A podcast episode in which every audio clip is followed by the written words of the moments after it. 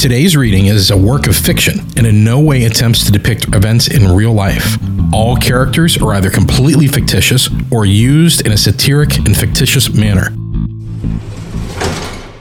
Hello, let's go for a ride.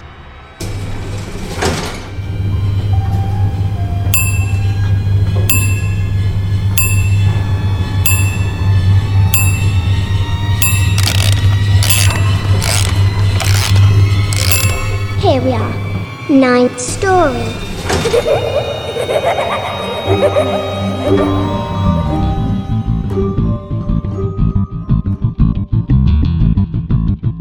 So today we're going to do something a little bit special. I have in the Ninth Story Studios my good friend Chuck. Chuck and I are in a writing group together. We get together every other Wednesday and read a little bit of each other's writing to each other. Chuck's actually working on a novel, a time travel story, and I think Chuck's getting close to the point of being done with his first draft. I wish. How close do you think you are? Well, at least halfway. Sometimes it takes a while for that story to come together, but I had to learn how to write first. That always helps. Th- that does help. A, B, C, D, all that good stuff. Right. And then words and Dick and Jane, and, and then eventually a novel. So, one of the things that we did as a little exercise was this about a year ago? Uh, at least, yeah, at least a year ago. Each of us started a short story, and then we passed it off to the next person, and then they added their portion to the story, and then it moved on to the next person. And after it made it through the entire group, the story ends up back with its original writer, and the original writer basically takes it and pieces it together and, and does the final draft. So we did five stories. The, the idea of the exercise obviously was to try to get everybody to write in a different voice than what they were normally used to writing. So, by writing so many different types of stories written by five different people, when you would pick that story up, you had to try to mimic the other person's voice and continue along the same lines. What we wanted to do is a Christmas gift to our group is do a reading of Chuck's story called The Screenplay. So, what I'm going to do now is I'm going to turn the microphone over to Chuck, and hopefully, you guys will enjoy it.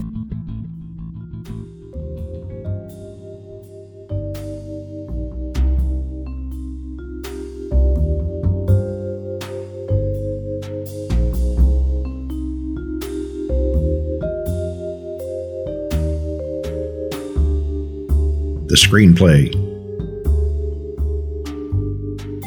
I quit smoking 20 years ago, and I live alone. It's no wonder the strong odor of cigarettes nudged me out of a shallow sleep. I dozed off in front of the TV watching a Twilight Zone marathon on cable.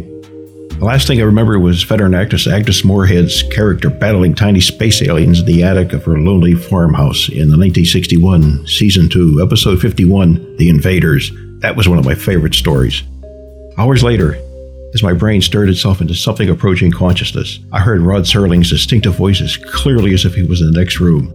Since Serling only appeared at the beginning and the end of each show, I couldn't tell if the episode was starting or winding up. My eyes were still closed, but being more or less awake, I waited for the music soundtrack to cue me in. Oddly enough, it never came. Mr. Serling kept talking. I'd seen every episode many times and knew the dialogue by heart. I should have been able to decipher which story it was on, but I couldn't. And then he coughed. What the hell was that? I thought. Rod Serling never coughed on his show. He coughed again, laughed, and said, These things are going to kill me.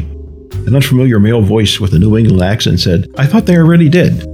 Stephen, you were the master of the obvious. A third male chimed in. The cultured baritone voice was unmistakable. Holy crap, I thought. That sounds like Orson Welles. Then all three voices laughed. My eyes snapped open. I sat bolt upright and stared at the TV set, but the screen was dark. I cursed the cable company for managing to lose the image portion of what had to be the previously unknown and never broadcast gem of an episode. Shit, why am I paying for such crappy cable service? I reached for the remote control, hoping against hope that I might be able to coax the picture back on. But the remote was missing. Ah, he's finally awake, I heard Orson say. That's when I realized the voices were coming from behind me, in the dining room, and that the ceiling light was on in there. An icy chill tiptoed down my spine, and every hair in my body stood on end. I slowly turned around and gasped at the sight that greeted my eyes. There, at my dining room table, sat Rod Serling, Orson Welles, and Stephen King, all wreathed in a haze of cigarette smoke. I got to my feet and stood there, mouth agape, eyes stinging from the smoke, wondering if I'd lost my mind. Mr. Serling took one last drag from a short cigarette and stubbed it out in one of my great grandmother's ceramic candy dishes. I hope you don't mind, but I couldn't find any ashtrays, he said with a sheepish grin. The candy dish was piled high with crushed cigarette butts. Next to the dish in a soft pack of unfiltered Camels was my remote control. He noticed me glance at it. Oh, I'm sorry about that, Mr. Serling said as he retrieved a fresh camel from a half empty pack. The programs were distracting us, so I borrowed the remote and turned off the TV. He winked and tossed the digital control to me. Despite being in a state of shock, I managed to catch the remote without even realizing it. Sure, I, uh, uh, no, no problem, I stammered while staring at each of my uninvited guests. Mr. Serling appeared exactly as he did when The Twilight Zone first aired. He leaned back in his chair, struck a match, lit his camel, and inhaled deeply. After blowing a perfectly circular smoke ring, he smiled contentedly as the nicotine halo hovered over Orson Welles' head. Mr. Welles, sporting a gray beard, looked reasonably fit, but decidedly older and heavier than he did in his War of the Worlds and Citizen Kane prime. I watched as he poured himself a hefty shot of sherry from my previously unopened bottle of Harvey's. Hey, I was saving that for a special occasion, I said, sounding a bit testier than I intended. Not that I expected to be celebrating anything in the near future, but it was my bottle, and I would have appreciated being asked. Mr. Welles apparently noted my foul mood. He raised his glass to me a mock toast. I believe our presence here should count as a special occasion. Wouldn't you agree, Stephen? He said, turning toward King. Mr. King, unfortunately, was a sorry sight, battered, bruised, and bandaged from head to toe. His eyes were bloodshot, with dark circles under them that matched the black and blue patches of skin visible on the unbandaged portions of his face. King winced as he shook his head at Welles. The world doesn't revolve around you, fat boy. You should have asked first, like I told you when we first got here. Now that you mentioned it, I said, folding my arms over my chest, why are the three of you in my house anyway? And how did you get in? I mean, this is private property. And besides, you're all dead, and my voice trailed off as I realized what I've just said. God, I'm actually talking to three dead men. King flapped his good arm in disgust. Now, just a minute, Mr. Dunn. He glanced at a notepad on the table. Dunmire, I'm not, repeat, not, N-O-T, dead yet. Tell him, Rod. Serling leaned forward, flicked the ash off his camel. That's true, he said, pointing the cigarette at King. Stephen is still among the living. He's under heavy sedation in a Maine hospital bed at the moment, recovering from yet another hit and run accident. Stunned, I muttered. But CNN said the Chevy Volt driver was the only. They jumped the gun and got it wrong, as usual, Welles said. But as a result, Stephen Race is an honorary dead man this evening, and that's why he's here with us. And that gets us back to my original question Why are you all here? I demanded. Serling crossed his legs and flicked more ash at the candy dish.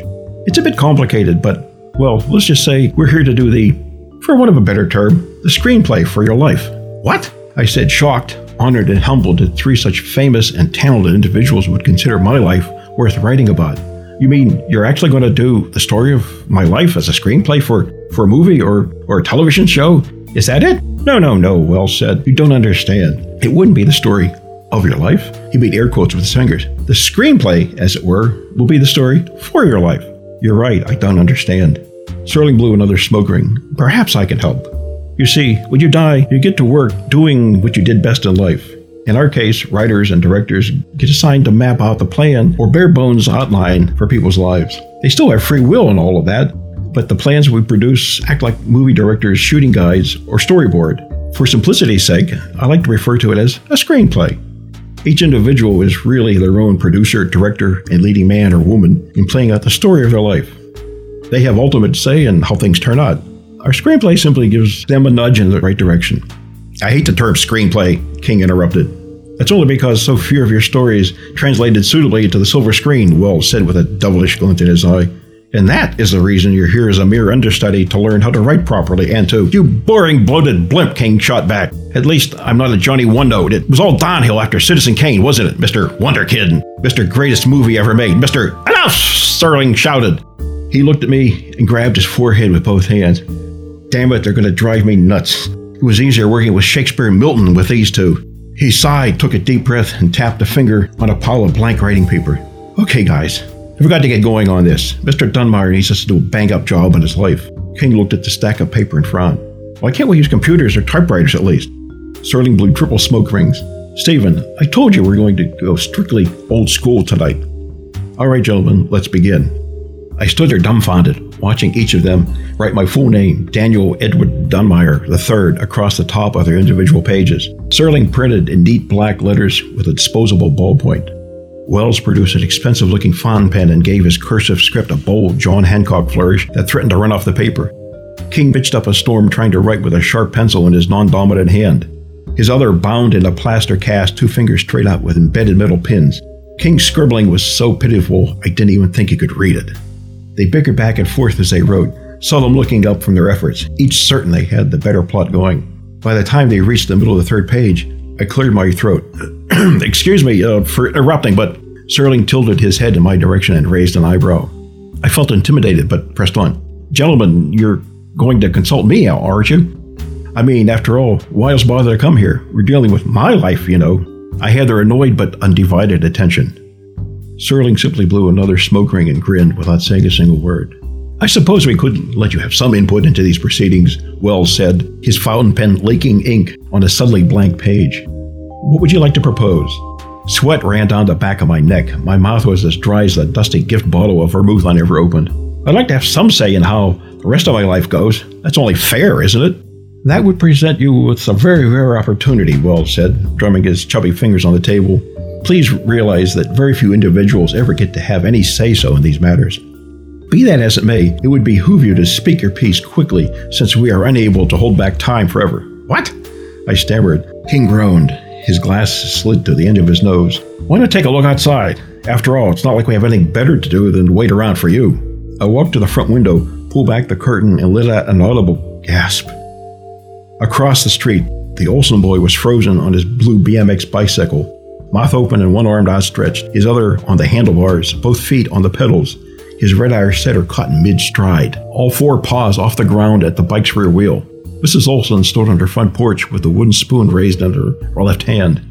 Oh shit, I mumbled as I opened the living room door and stepped out onto my small porch. There was no breeze.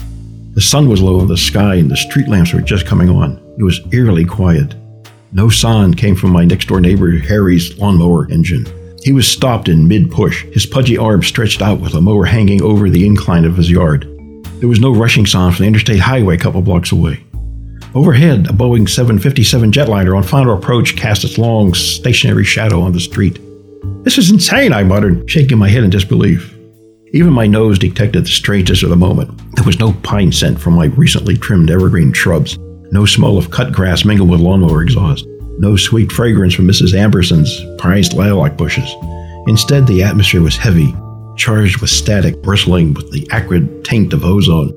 Unfortunately, I could still detect the overpowering stench of Serling cigarette smoke wafting out the open door behind me. I even caught a hint of alcohol swirling in the ice in Welles's glass. Serling's clipped laugh unnerved me as he tapped me on the shoulder. Come on back in, Mr. Dunmire, and have a seat. I left the door open and followed Serling to the dining room. He turned toward me and grinned. I suppose this seems like you're starring in your own personal Twilight Zone episode today. I nodded in stunned silence, finally aware of how short Serling was compared to my six foot two inch height. This trim, wiry ex paratrooper couldn't have been much over five feet four inches tall, if that. He graciously pulled out the last chair for me. A half glass of Harvey's on the rocks sat on the table before me. I hadn't heard the tinkling of ice dropping in the tumbler. I took a long drink and asked myself, what the hell was going on, sitting here with three dead men? Well, two dead and one on the way. King scowled. I am not dead yet. And no, it's not a matter of any time soon. I felt my face go pale as I realized they could all read my mind. I knocked back a quick slug of Harvey's, nearly choking on a piece of ice. I sputtered, uh, I'm sorry, Mr. King. I, really, I, I am. King drubbed his pencil eraser on the table and shot an annoyed glance in Welles' direction. The clock is ticking on these proceedings. His statement was metaphorical, of course, since all the clocks were stopped. I sat in my high back chair feeling like an errant schoolboy, glass in hand and my elbow on the table. I couldn't think for a moment. If you guys can read my mind, why did he meet to tell you anything? I finally said, hoping to buy more time. Serling tapped another camel out of his pack and lit up. It would seem, Mr. Dunmire, that you are one of those rare individuals who cannot be read.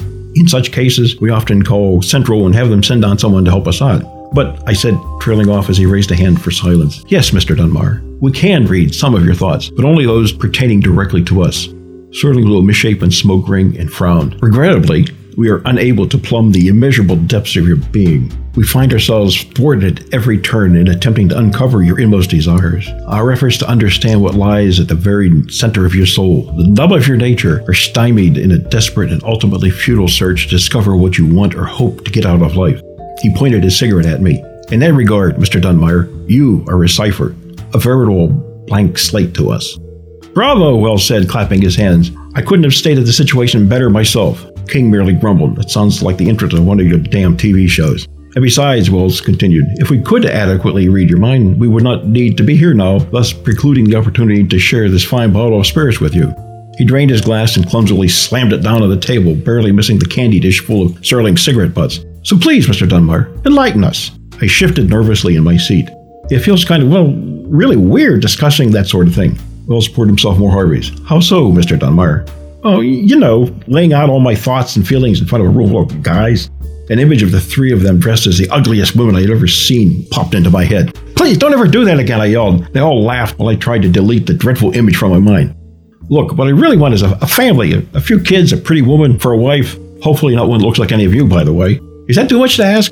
You mean you don't want to do anything really grand or exciting? Just have a family? King said, sneering. What about climbing the pyramids of Egypt, trekking the frozen expanse of the Antarctic, witnessing the snake charmers of New Delhi, or traveling the globe searching for treasured artifacts? I shook my head no.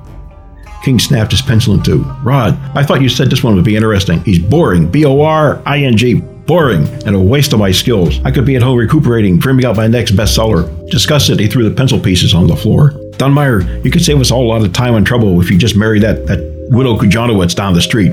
She's still kind of pretty, plus she has five kids and a German Shepherd. My voice rose like a girl. What? No, no, not the widow. She hates men, and her kids are rotten little brats, and her dog is a vicious, flea ridden canine psychopath. I took a deep breath.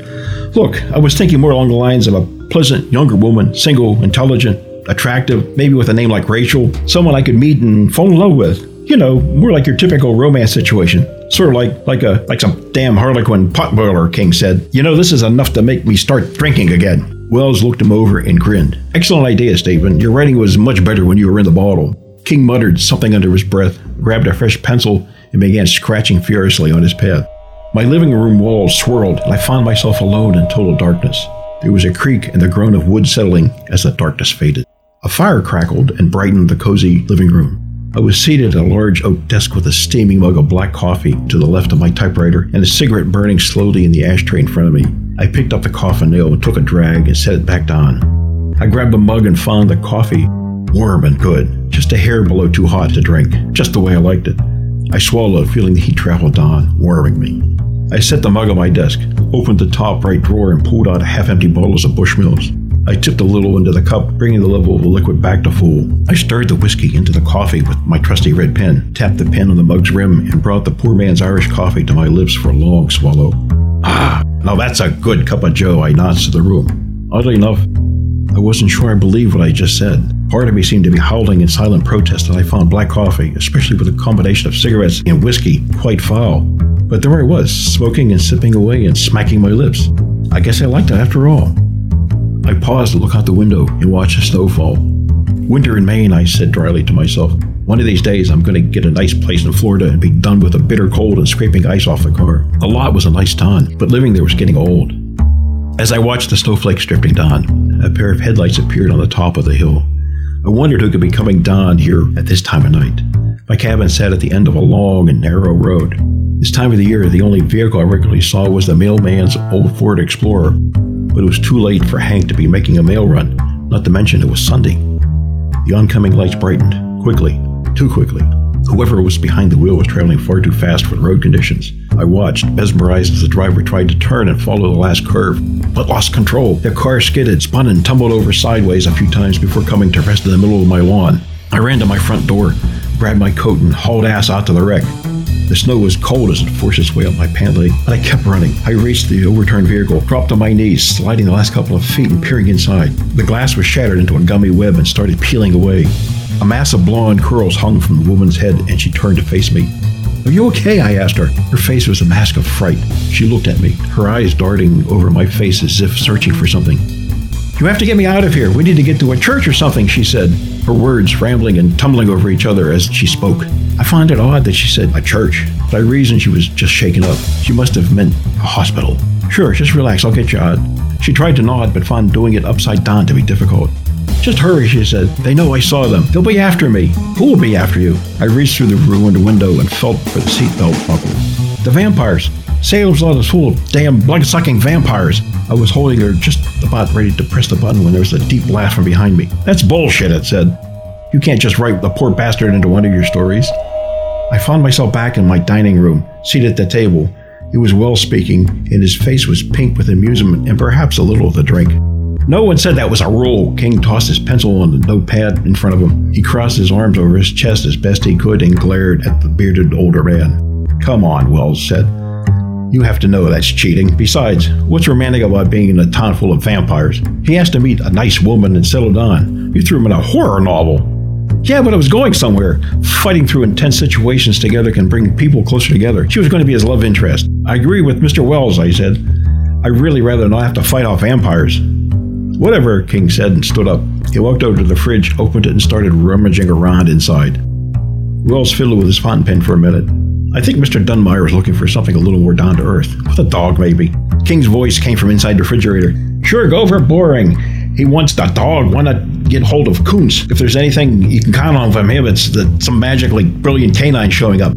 Crap, don't you have anything other than salami in here? I like salami, I said defensively. Besides, I wasn't expecting guests tonight. King sighed and pulled out the salami and mustard and made his way to the counter. I was hoping for a nice bologna and cheese, but you're single, so I'm sure every sandwich you make is your favorite, and to hell with what your guests might like. Where's your bread? I don't suppose you have any rye, do you? You are not my guest, and I never invited you here. You and your your vampire crap. Forget the freaking bread and references to Salem's Lot, Serling shouted. We're going nowhere and we don't have much time left. King didn't respond. He just opened the refrigerator doors until he found the bread and began making his sandwich. Amateur hour, Serling muttered, shaking his head. Okay, Mr. Dunmire, we'll give this a second shot. Serling dug out another cigarette out of his pack and lit it. He grabbed his ballpoint pen and started writing. For it seemed like hours, Serling scribbled away while Welles gleefully tossed grandiose suggestions and King scowled. As they read portions aloud, I would give my feedback and try to guide them into writing me into a happy yet feasible ending, much to King's dismay. Then Serling stopped, double checked his work, passed it to Welles, and lit up another camel. Welles murmured to himself as he scanned the pages and gave them King. Their faces were like granite. I couldn't get a read on them. Were the last 20 pages good or bad? King finally finished. He tossed it back to Welles, saying, Really? Welles sighed and nodded to Serling. I'm afraid this time I must agree with the lad. He passed the screenplay back to Serling, who puffed thoughtfully on his camel before speaking. Yes, it seems we've come to a critical juncture. Mr. Serling took the last 20 pages, ripped them in half, and tossed them into the air. The pieces immediately disappeared in a flash of light before they could float to the floor. So now what I asked, suddenly frightened by the lack of a final act, King and Welles both leaned forward and stared at Serling. Serling lowered his head in resignation and relaxed his shoulders. Funny, I hadn't realized how stiff his posture was until he allowed himself to slouch a bit. Now we call in. Serling paused in his characteristic way. The ghostwriter. Taken aback, I was confused for maybe the hundredth time since waking to the pungent fumes of burning tobacco. Another ghost, I said. King piped up. I am not a. Serling commented with a raised hand. This is the ghostwriter, sent to doctor whatever screenplays we struggle with. He's only been with us for a short while, and sometimes his rewrites are golden, and sometimes, well, we'll see. From upstairs, I heard the toilet flush. I jumped and pointed. What the hell? King leaned toward me with his stubby fingers straining against the metal rods. He says he does some of his best brainstorming up there. He sits in the bathroom of people he's going to write for? I asked. King sneered slightly. No, not their bathrooms, just yours. It's his favorite spot. I shook my head like an etch a sketch, trying to erase the image when I realized whoever was squatting in my upstairs water closet was about to come down. I heard some whistling of footsteps descending the stairs. Transfixed, I wasn't sure who I'd see coming around the corner at the far end of the living room. Poe, Fleming, Miller, Hitchcock, Roddenberry, an unassuming pale man with red hair above a receding hairline, dressed in Hawaiian shirt and cargo shorts, came over and smiled. He looked like Conan O'Brien with Ron Howard's follicle challenged scalp. Nodding to the three writers at my table, he said, Ni hao.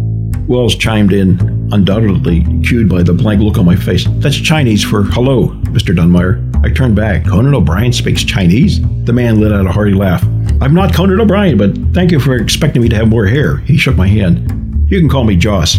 I was at a loss. I didn't know any classic screenwriters, authors, or poets whose first names were Joss. He cocked an eyebrow. Obviously, he could read my immediate thoughts as well. No, sir, not a classic. At least not yet. Serling spoke up. Mr. Whedon here is the showrunner responsible for some recent television series successes Buffy the Vampire Slayer, Firefly, Dollhouse. Welles added, and let's not forget his forays onto the silver screen with such fare as Toy Story, Cabin in the Woods, that Avengers comic book adaptation, as well as the Bard's very own Much Ado About Nothing. King added proudly, and he's read everything I've ever written. Then it dawned on me, but Joss isn't dead or near death.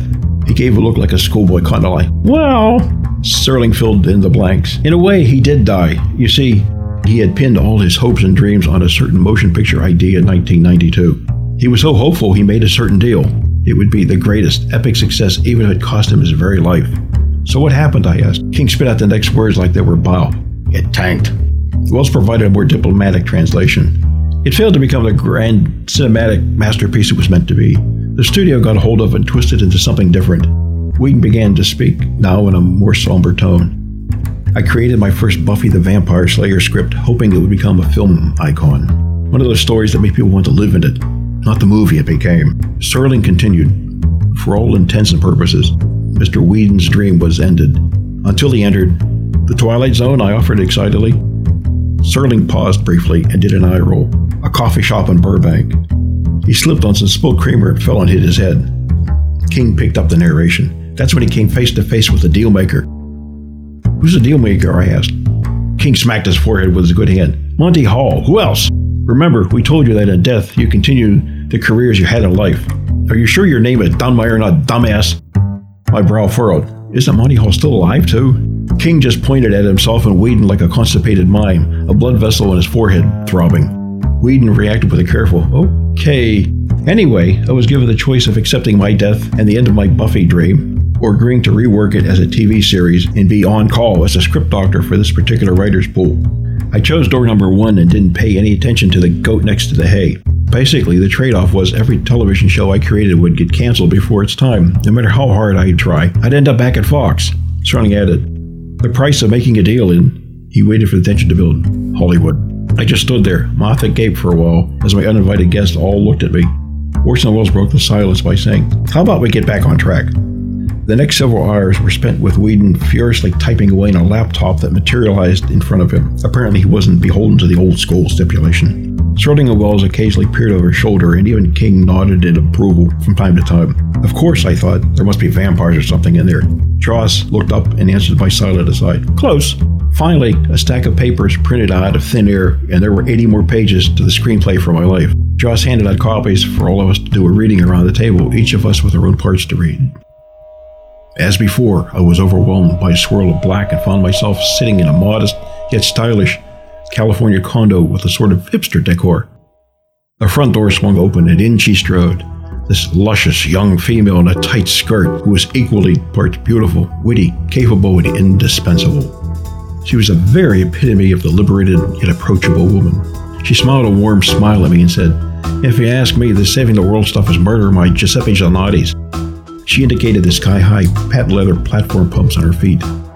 I turtled and answered, That's okay, sweetheart.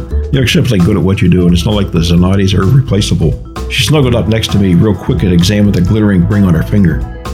It's hard to believe I'm actually going to be a Mrs. I'm still trying to figure out how you were able to afford such a massive rock. I shook my head. No, the real mystery is how I was able to get one on your finger.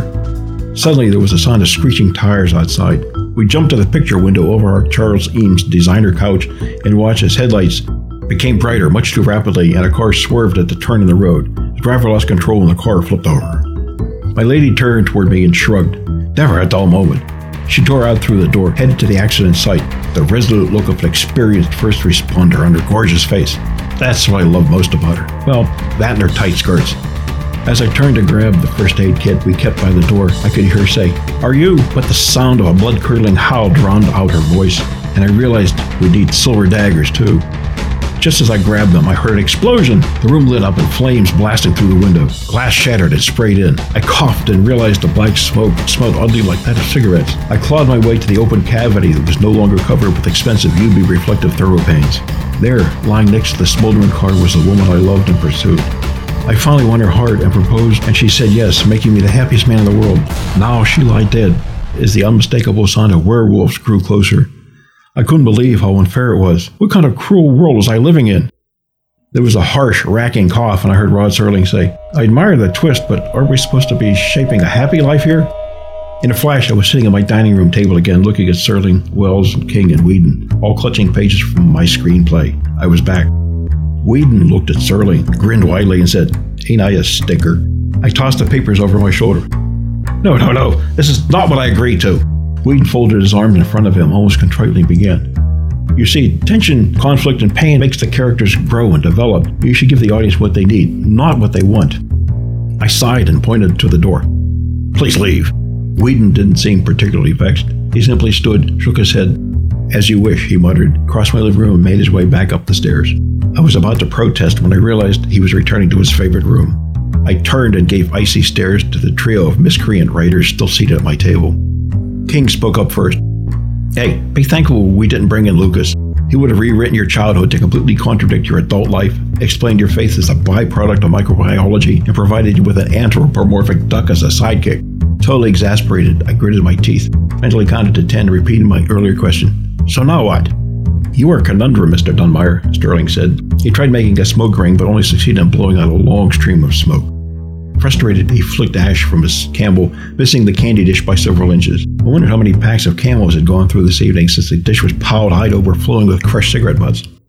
He's no conundrum. He's just being difficult. You need to give us more to work with. Living happily ever after with a girl of your dreams isn't enough by any measure. Welles chimed in. I'm afraid Stephen has a point. What exactly are your desires, your motivation? He looked around the house. Surely you aspire to more than this, he said, gesturing with an open palm. This? My voice came out as a harsh bark. What's wrong with this? I waved my own hand around. I was perfectly happy with this until all you showed up. Perfectly happy has more than salami in refrigerators, King muttered. I like L I K E, salami, S A L A M I, damn it. Maybe it was the smoke irritating my eyes and sending me into nicotine cravings. Or maybe it was the nauseating feeling of pulling an all nighter, even though the time had ground to a halt. It was the disappointment of seeing these icons I always admired now failing me. Whatever it was, I no longer cared how my life was written, as long as I wouldn't have to deal with these three jokers anymore. I trudged over to my couch, picked up the TV remote, and flopped back down in the same position I'd been in when all of this began. My guests were talking in hushed tones in the dining room. I didn't care what they thought or said now. I turned the television on to drown out their conversation before realizing it would probably be paused in time like everything else.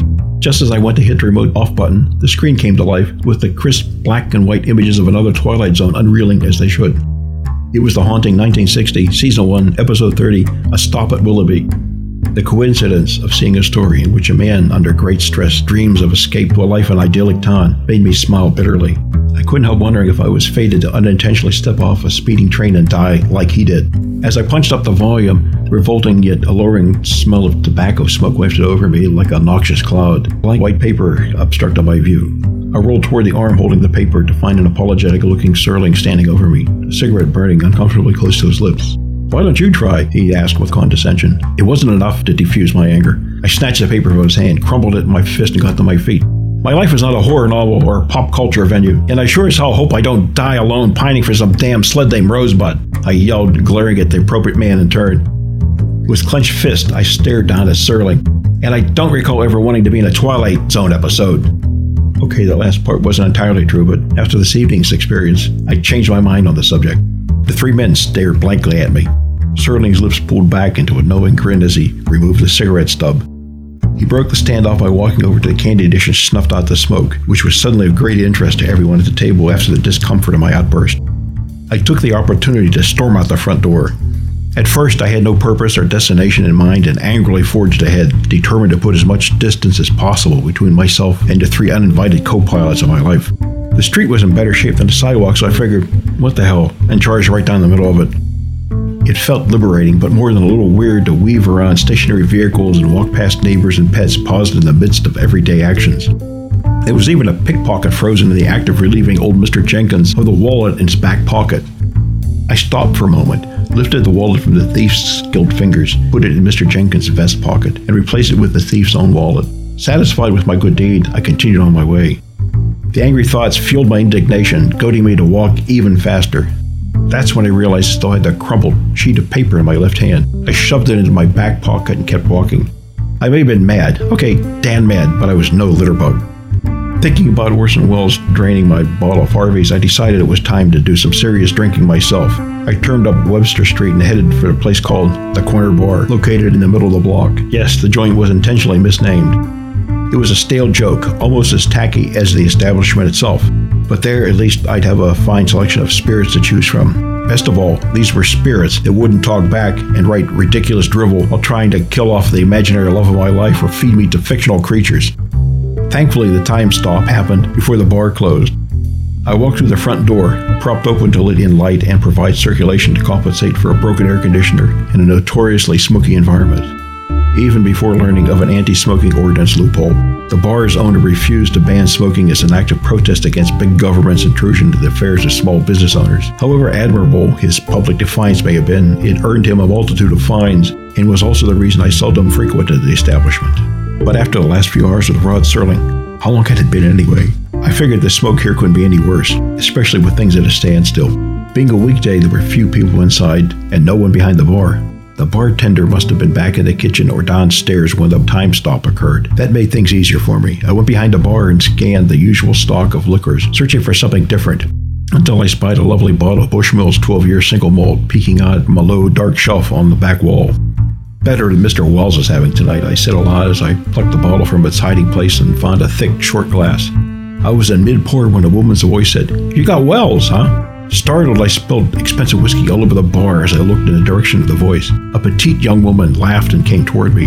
She had sandy blonde hair pulled back in a loose bun, a light sprinkling of freckles on her tiny nose, and a pleasant, easy smile that perfectly matched her casual stride and the comfortable looking white blouse, faded jeans, and ballet flats attire. She took the bottle of Bushmills from my hand, poured more in a glass, and recapped the bottle while I stood aghast. Using a fresh bar towel, she mopped up the spilt whiskey, chuckled again, and said, You better drink that. Looks like you really need it. I glanced from the glass to her and back to the glass again. I picked it up as requested, hesitating a little by swirling the amber contents around, and finally took a sip, watching her over the rim. She stood there smiling at me, thumbs hooked into pockets of her snug jeans. Whether it was the surprise I had or the gaze of a beautiful woman, I barely tasted the whiskey. The gears in my head finally started turning, and I had the awareness to ask, Are you dead? Or almost dead? She laughed again, her eyes squinting into joyful half circles. No, I work here. This did nothing but confuse me, since the only other people not frozen in time were me, ghosts, or those who might or should be ghosts. Before I could formulate another question to straighten out this mess within a mess, she said, I'm sorry, it's just that her eyes looked up as she pondered the words. I've known this would happen, but I didn't know when. I'm Rachel, Rachel Coda. She held out her hand. Her name, Rachel, hit me like a thunderbolt. I picked out that very name out of the blue in my conversation with King earlier. I stood there dumbfounded until she spoke again. And yours is? Uh, I, uh, I'm, I'm Dan, Daniel Dunmar. My friends just call me Danny. I said, finally taking her small hand in mine and shaking it carefully. Perhaps it was my imagination, but I swear I felt a tingling sensation at her touch. Wow, she said. Even the name is right. Makes me wonder if you're real, or if I made you up. I sure hope you're real. She picked up my glass of whiskey and took a sip. I watched her lips press against the glass and hoped she was real too. I made a show pinching my forearms in demonstration. As far as I know, I'm real, but I haven't been too sure about anything else for. I looked around the bar until I saw an ancient Duquesne Brewing Prince of Pilsner's illuminated clock on the wall. For however long it's been, the clock had stopped at 422, but that didn't seem right. The happy giggle escaped her again. That clock hasn't worked for ages, she said. Then her voice took on a more serious tone. Do you know how long you have left? It seemed like a strange question to ask in this timeless setting, much less by a person who shouldn't understand any of it. I thought for a moment and gave what I hoped she would at least consider an amusing answer. I don't really know. Maybe until Welles empties my bottle of Harvey's or Serling runs out of cigarettes. Her eyebrows raised in surprise. You have Welles and Serling? Man, you're lucky. Not the way he smokes, I said. But how did you know my name? And, uh, she tossed a bar towel under the counter and sat on the stool next to me. I had Jane Austen and Virginia Woolf, believe it or not. The situation got a little tense between them, and C.S. Lewis dropped in to act as a mediator. Austen's the one who kept pestering me to choose a male name she could use in her version of my future life. I always liked Danny, and that's the one I picked. She rotated the glass on the bar surface for a moment. They told me to expect a meeting like this to happen, but they never gave me a time frame. She drew serious again, reached out, put her hand on mine, and looked into my eyes as if she could see the workings of my mind. You really don't have any idea about your personal time limit, do you? I shrugged. No, not really. She poured more Bushmills, took a sip, and handed me the glass. Okay, now think hard. Is there anything unusual going on with one of your guests? Some little thing out of the ordinary that keeps occurring over and over? Something that couldn't possibly happen? I assume you mean something other than time coming to a standstill and having three more or less dead guys arguing in my dining room. You had three of them show up too? Four, actually. I downed a healthy slug of whiskey. They brought Stephen King along as an honorary dead man, mostly for remedial training, according to Welles. Rachel shook her head. And here I thought Woolf was caddy. Who was the fourth? Joss Whedon. He got called in to take a shot as a ghostwriter when Serling's storyline tanked, so to speak. But isn't Whedon still? Yeah, he's even more alive than King at the moment. But his situation is, well, kind of complicated. Trust me, it'd take too long to explain. So how did he do? I can sum it up in one word. Werewolves. You're kidding. Scout's honor. I said and emptied my glass. I made him leave. Good for you. She poured more Bushmills and sampled it again. All right, let's get back to any unusual habits one of your three little friends might have. Start with Stephen King. King hates my choice of lunch meat. He tried to write me a one way ticket to Salem's Lot and kept complaining about, well, just about everything. It's got to be his meds talking. Cut him a break. He's probably still in a lot of pain. She handed me the glass. What about Mr. Welles? He's been pontificating about everything under the sun while single handedly draining my large bottle of Harvey's. Meanwhile, he hardly did a lick of writing. That sounds par for the course for the ex Wonderkin. What about the bottle? You said it's yours? Damn right, and I was trying to save it for a special occasion, too. Say, do you have any peanuts around here? Shrimp behind the bar, came back with two bags, and handed me one. Thanks. Was the bottle levels going down as he imbibed? Sure. And it didn't refill itself? What? No, of course not. How could it possibly re? And that's when I had a vision of my great grandmother's candy dish, piled high with cigarette butts. Serling's lone, soft pack of camels was sitting next to it. The unopened bag of peanuts slipped from my fingers and fell to the floor.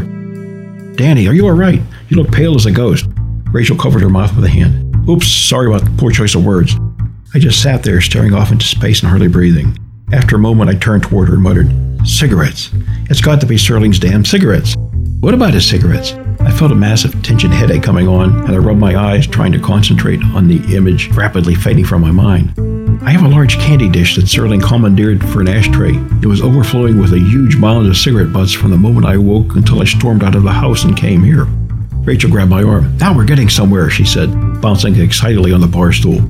And the whole time I was with my three malcontent buddies, Serling smoked like a blast furnace. He kept pulling cigarette after cigarette out of his one and only pack of camels. It was like an army of clowns spilling out of a miniature car at the circus. She pounded her hands on my forearm and yelled, Yes, yes, that's got to be it. And the kicker is that the pile of butts in the candy dish never got any higher. Rachel got to her feet, flung her arms around my neck, and hugged me, pulling me off the bar stool in the process. That wonderful smile of hers went ear to ear. You nailed it, Danny. You found your time limit key. She handed me a glass of Bushmills. That deserves another drink. As I put the glass to my lips, I said, Great, but now that I know the key, what do I do with it? Rachel's hazel eyes grew larger. I almost forgot that part. You need to get back. She snatched a glass from my hand and set it on the bar next to the bottle of Bushmills. That will be waiting for you here when you're done. Done doing what? She took my hand and led me around the bar and toward the door. You've got to go and make them write exactly what you want your life to be like. And it has to be done before Serling runs out of cigarettes. I halted before we got inside. But that won't work. They've been arguing among themselves, writing unrealistic scenarios, wasting time drinking and eating and smoking and complaining. They hardly listened to anything I had to say. Then get back there write it yourself, she said, pulling on my arm. It doesn't have to be a masterpiece, just what you want out of life. Her words reminded me of the crumpled sheet of paper I absentmindedly stuffed into my back pocket as I was walking. I felt for it and noted it was still there. Come on, she said with a hearty tug. Get going. There's no telling how many camels Serling has left. She glanced across the room and screamed. I followed her gaze to the broken wall clock. Its hands were spinning, backwards. That can't be good, I murmured as I felt my blood turn to ice. Rachel looked at me with terror stricken eyes. Danny, it's got to be a warning signal. Mr. Serling must be lighting up his last cigarette right now. He'll finish before you get back. I reached into my pocket, pulled out the wrinkled paper, and showed it to her. Serling gave me this and suggested I give it a try. Her mouth formed a perfect circle as she gasped in surprise. Let me find a pen. Rachel dropped my hand and rushed back around behind the bar. I got it, she yelled, and returned seconds later. Wide eyed and nearly hyperventilating, she shoved the pen into my hand and pushed me over to an empty table. Quick, sit down and start writing. We both looked at the older couple sitting at the next table. The man's arms had shifted position slightly, and the woman's eyes had closed in mid blink. I nearly dropped the pen. Oh shit, time is starting up again. The wall clock's hands were spinning backwards even faster now. Come on, come on, right, right, right, she demanded. I can't think with you yelling at me. The clock's hands were a blur. Danny, I'm sorry, but you've got to do it now. She kept tapping a finger on the wrinkled sheet of paper like it was a telegraph key. Write something, anything, just so long as it's what you want out of your life from here on out. But there's not enough. It doesn't have to be long. A paragraph, a sentence is all it'll take. Hell, even three words will do. That's all I needed. Just three words? I said, glancing hopefully at her. Yes, as long as those three words say exactly what you want right now more than ever something that will allow you to make a clean start. Rachel's last two words reminded me of a statement Serling had made earlier. I put pen to paper, scribbled a three word sentence, and showed it to her as I stood up. Perfect! She kissed me on the lips and pushed me toward the door. Now go! I ran out to the street, noting that everything had changed positions. All of the people and animals on the sidewalk and the cars and trucks in the street were moving in ultra slow motion now. Everything was creeping along at a barely perceptible pace.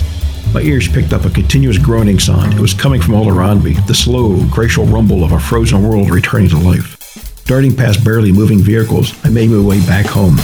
As I neared my street, I smiled at the sight of old Mr. Jenkins in the slow motion act of hitting the surprised pickpocket over the head with his walking cane. At last, my house came into view. The front door was still open. I ran through the doorway, jumped over the living room couch, and skidded to a stop at the entrance to my dining room. Mr. Serling was seated there alone. The table was bare except for my great grandmother's ceramic candy dish, which was empty and wiped spotlessly clean. The only cigarette evidence was the stub in Serling's right hand. Despite that, there wasn't the slightest odor of cigarettes in the air. Shocked and speechless, I pointed to the two previously occupied chairs. Serling laughed. Orson and Stephen decided to go out for a drink together since their work here is finished.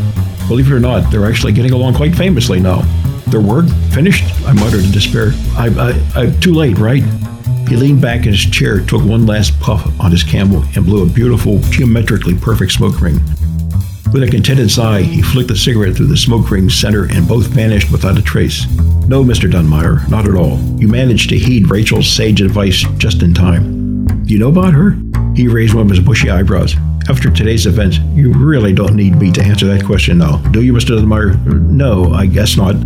He pointed at the crumpled sheet of paper still clutched in my hand. Let's see what you wrote. I handed it to him. He looked it over, gave it back, and said, Excellent.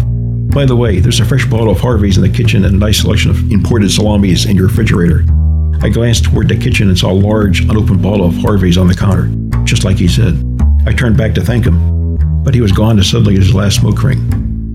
From outside, I could hear Mrs. Olson calling her son Jimmy in for supper over the racket of Harry's lawnmower engine. Things were back to normal.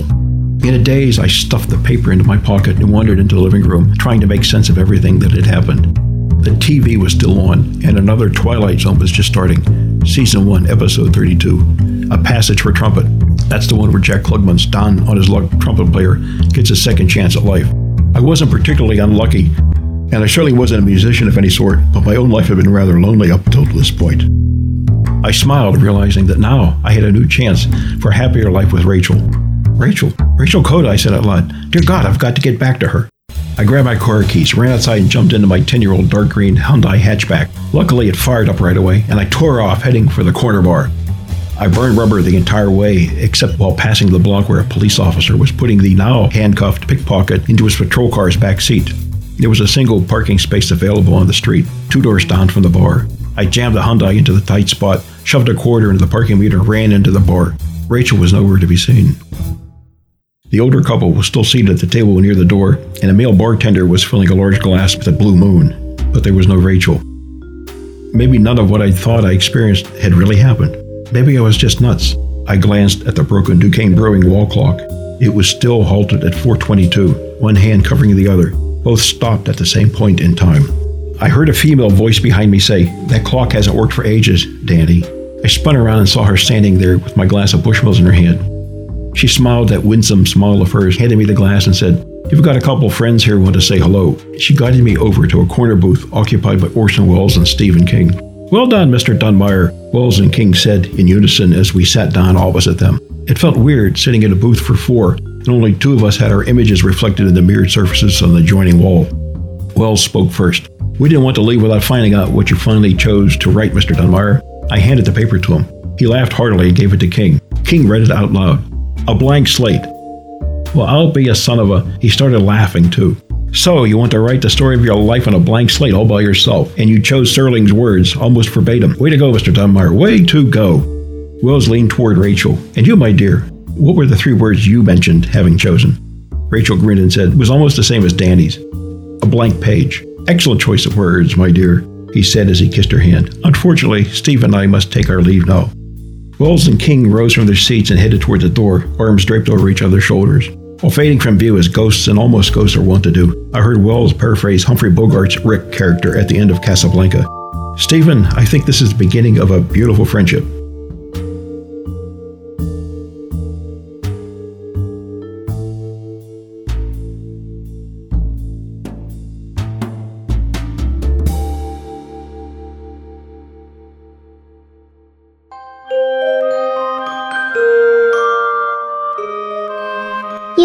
listening to the Ninth Story podcast, a Hic Sunt Fabulas production.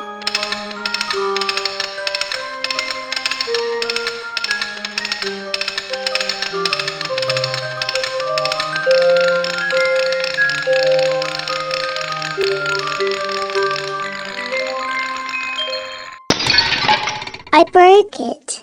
Ran outside and jumped into my 10 year old dark green Hyundai hunchback. hunchback.